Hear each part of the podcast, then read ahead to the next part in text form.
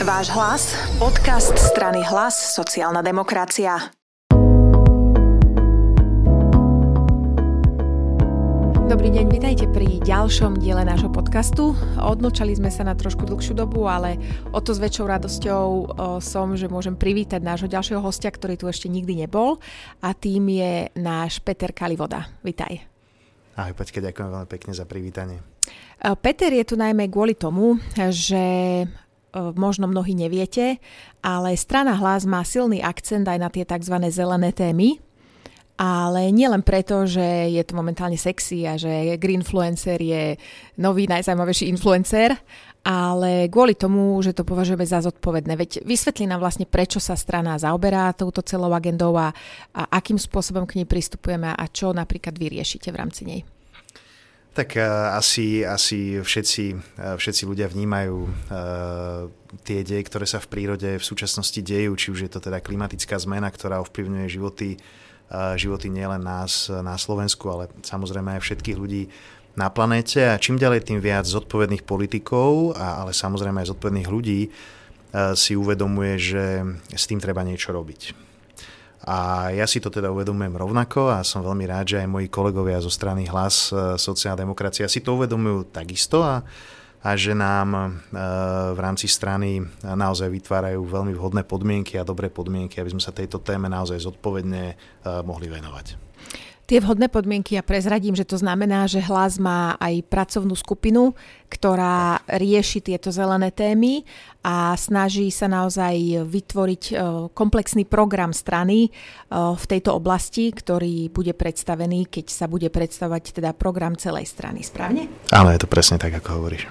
E, čo sú také najvážnejšie veci, ktoré v rámci tohto riešite, v rámci tejto vašej jednak aj pracovnej skupiny a jednak tie témy, ktoré sa následne nejakým spôsobom pretavia do programu strany? Rozumiem. Tých tém je veľmi veľa. Tých tém je veľmi veľa a isto to vnímaš aj ty, pretože v médiách sa, v médiách sa tieto témy veľmi často, veľmi často objavujú No, či už je to znečistenie ovzdušia, kedy nám na Slovensku zomierajú tisícky ľudí ročne e, vďaka tomu, alebo teda na umrtia spôsobené e, práve prachovými časticami, ktoré sú vo zvýšenej miere e, v niektorých regiónoch na území Slovenska zastúpené. Je to najmä z lokálnych zdrojov vykurovania a teda z domácností, takže to je napríklad veľmi silná téma, ktorá, ktorá ovplyvňuje životy mnohých ľudí, pretože jednoducho je to vec, ktorej sa dá zabrániť vhodnými opatreniami.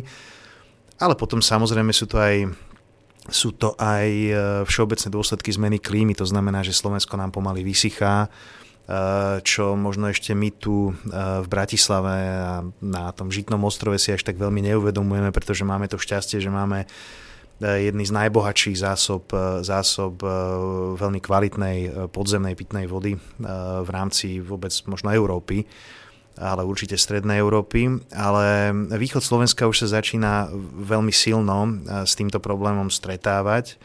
No a teda v najbližších rokoch sa tento problém bude len zhoršovať, pretože Slovensko, Slovensko je ako keby, ak si predstavíme nejakú takú strechu, strechu tohto regiónu, nášho stredoeurópskeho, na ktorom síce dopadne veľa zrážok, e, ale prevažná väčšina tých zrážok odteká dole a preč z krajiny. To znamená, že toto je problém a to je možno jedna z takých víziev, ako túto vodu čo najdlhšie v tej e, krajine zachytiť. Na čo sú rôzne, rôzne techniky, rôzne spôsoby, ale to asi nemá zmysel teraz až tak, až tak e, Dáme si ďalší podcast. Rozoberať.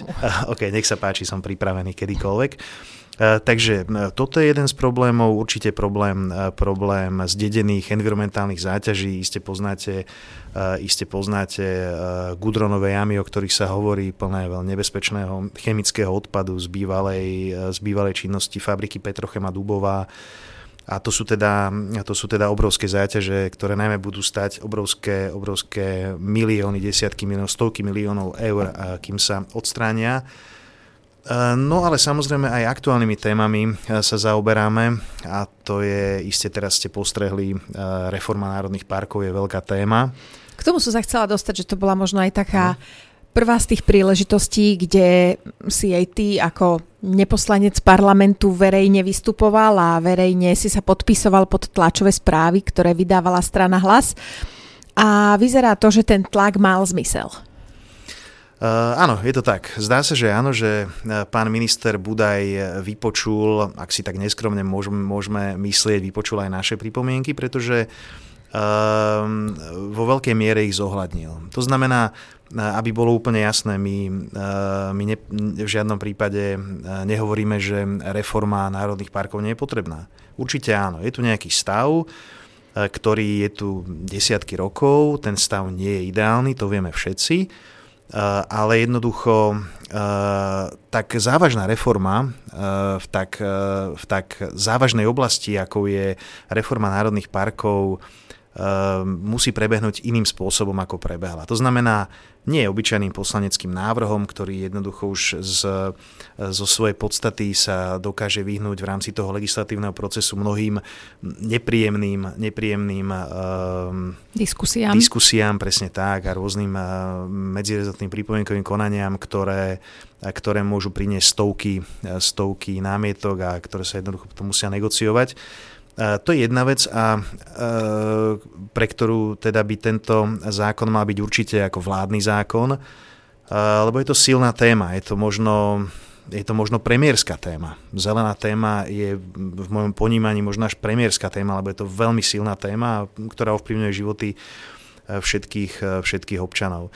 No a aby som sa dostal k tým konkrétnym veciam, ktoré teda sme k tejto novele zákona pripomienkovali, tak to bolo práve to, čo už sa zdá v memorande medzi ministrami Vlčanom a Budajom sa nejakým spôsobom e, upravilo. E, je to to, že je to to, že tá reforma prebehne postupne a prebehne na, v národných parkoch, ktoré už majú zozónované svoje územia. Hej? To znamená, sú to dva parky, e, ktoré, ktoré už toto majú, tam prebehne a v ďalších by mala prebehnúť zonácia, ktorá teda nám presne určí, e, ktoré pozemky e, sú hodné aké ochrany, aby som to tak úplne laicky povedal.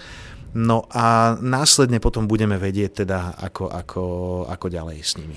Takže vás ešte čaká veľa e, sústredenia sa, aby to naozaj ten to celý určite. proces sme odpozorovali a aby to bolo tak, ako by to bolo možno najlepšie nielen pre prírodu, ale aj pre ľudí, ktorí v nej žijú, aby to naozaj Určite. bolo také vyvážené. No okrem toho, že teda sledujete, čo robí minister alebo nerobí minister, tak je ešte nejaká ďalšia oblasť z tejto, z tejto celej škály, ktorá je taká, dajme tomu, tvoja srdcovka, taká, ktorú, ktorú možno, není to možno úplne najväčší politický problém teraz, ale mm. pre teba ako pre šéfa tejto environmentálnej skupiny pracovnej je to také také najviac, čo rozumiem. ti srdiečko na tom lipne. Rozumiem, rozumiem. Tak uh, ja sa musím priznať, že som od malička chodil s rodičmi do prírody a jednoducho mám, mám, mám prechodené, prechodené uh, mnohé lesy na Slovensku a mnohé oblasti na Slovensku mám naozaj zamilované. A asi tá ochrana prírody je pre mňa, je pre mňa dôležitá, taká možno jedna z tých srdcový, srdcových tém. Ale ochrana prírody v zmysle nie je takom bigotnom, e, že jednoducho nemôžeme, nemôžeme šlapnúť vedľa schodníka, aby sme niečo nepoškodili a nedostali hneď pokutu 500 eur, ale v takom tom rozumnom, rozumnom zmysle slova e, ochrany prírody, hej, takej, takej tej, tej prírodzenej ktorá je zrejme spojená aj s výchovou detí a tak, že a ktorá... naozaj môžeš ísť aj meter mimo chodníka, ale presne nešlap tak. tam po kvietkoch a nešlap po hríboch. A... Tak úplne presne si to, si to pomenovala. A práve to je jedna z oblastí, ktorej sa venujeme a ktorú teda pripravujeme aj do toho nášho programu, je vzdelávanie, pretože my musíme začať tie deti vzdelávať úplne na začiatku pretože pokiaľ nezískajú, nezískajú tie vedomosti, návyky a ten vzťah aj k ochrane životného prostredia už v detstve, v ránom detstve v škole, tak potom už neskôr ťažko si ho môžu vybudovať a znova na to doplatíme všetci. Takže asi toto je taká srdcová téma, ale tých, tých tém, ktorých, ktorým sa venujeme a ktorým sa chceme venovať a musíme venovať je viac. Je to napríklad, čo sme zatiaľ nespomenuli, odpadové hospodárstvo, v ktorom v ktorom takisto máme pomerne veľký, e, veľký historický dlh. No to bude megatéma koncom vlastne roka teraz a začiatkom budúceho, keďže áno. ideme začať e, zálohovať plastové flaše, tak, správne tak, si to tak, pamätám? presne, áno, takže začíname, alebo teda ministerstvo začalo aspoň takýmto krokom, a teda zálohovanie fliaž, PET fliaž začína, začína od budúceho roka. Čo sa týka, čo sa týka ale aj ďalších, ďalších problémov v oblasti odpadového hospodárstva, aspoň ja, alebo my, my čo považujeme za veľmi dôležitý, dôležitú vec je je skládkovanie. My síce hovoríme, alebo, alebo vláda hovorí o postupnom obmedzovaní skládkovania, o zatváraní skládok, ale sme svedkami toho, že mnohé z tých skládok sa stále, stále sa im predlžujú povolenia, navyšuje sa navyšuje sa objem, objem odpadu, ktorý sa na ne bude môcť ďalej navážať, čo vidím ako veľký problém. Takže tu určite by sme mali ďaleko masívnejšie podporovať cirkulárnu ekonomiku na úkor tej lineárnej, to znamená lineárna použijem, vyhodím a cirkulárna jednoducho, že vraciam ten, ten eh, zvýšky z toho výrobku alebo niečo, čo eh, obalové materiály a ďalej do, ďalej do, do procesu. Takže toto vidím ako tiež jednu z mnohých, z mnohých problémov, ktoré musíme riešiť. No, Nezobrali ste si na paškal každopádne ľahkú tému, lebo je to niečo, čo asi napriek tomu, že si myslíme, že je pre nás prirodzené chrániť to životné prostredie a tú prírodu, tak vlastne na tých každodenných maličkostiach vidíme, že vlastne to až také prirodzené nie je. Veľmi lebo správne. tie jednorazové sáčky v tých našich obchodoch, to je niečo, čo sa tí Slováci nejaké nevedia zbaviť. Tak. Teraz bude ďalšia taká veľká environmentálna nálož, to najbližšie sviatky, ktoré tak, tak. nás čakajú teda o dva dní. Takže nejakým spôsobom možno už ty sám od seba pristúpiš k zníženiu toho plastového odpadu počas dušičiek. Tak uh, ja v každom prípade áno, pretože uh, nikdy som nebol fanúšikom nosenia uh, umelohmotných kvetov na, na hroby našich blízkych a preto ja určite prinesiem, prinesiem na tieto hroby živé kvety. A napríklad je veľmi zaujímavá, tak ak už teda hovoríme o tejto téme, tá téma je aktuálna, veľmi zaujímavý koncept prírodného cintorína pri zvolenie, neviem, či si o ňom počula, alebo či si, ho, či si ho zachytila. A to je cintorín, kde sú, kde sú zosnuli pochovávaní v takom priestore, ktorý je ako keby park, parková úprava, do recyklovateľných urien z, buď z nevypálenej hliny alebo z recyklovaného papiera, kde sú teda živé záhony kvetov, takže ani to nosenie kvetov nie je až také nutné, ale ak niekto chce doniesť, tak sa odporúča priniesť kvetinku z toho regiónu, ktorá vyrastla tam a ktorá nebola nebola dovezená letecky z Holandska, tak ako, alebo z iných krajín, ako väčšina tých kvietkov, aj keď živých, ktoré, ktoré dnes na Slovensku kúpime. Takže aj takáto je cesta a mne je to veľmi sympatické. Ďakujem ti veľmi pekne a ja ešte na záver prezradím takú vec, že ty si ako keby v tom spojení s tou prírodou aj vďaka jednej svojej záľube, ktorú máš, o ktorej sme pred eh, týmto podcastom rozprávali, tak nám ešte prezrať na záver, aby sme mali aj nejakú pikošku od každého, kto v tom kresle sedí, sa ju snaží vyťahnuť. Uh, tak neviem, či to je až taká pikoška, ale je fakt, že, eh, že sa chodím otužovať do jazera pravidelne.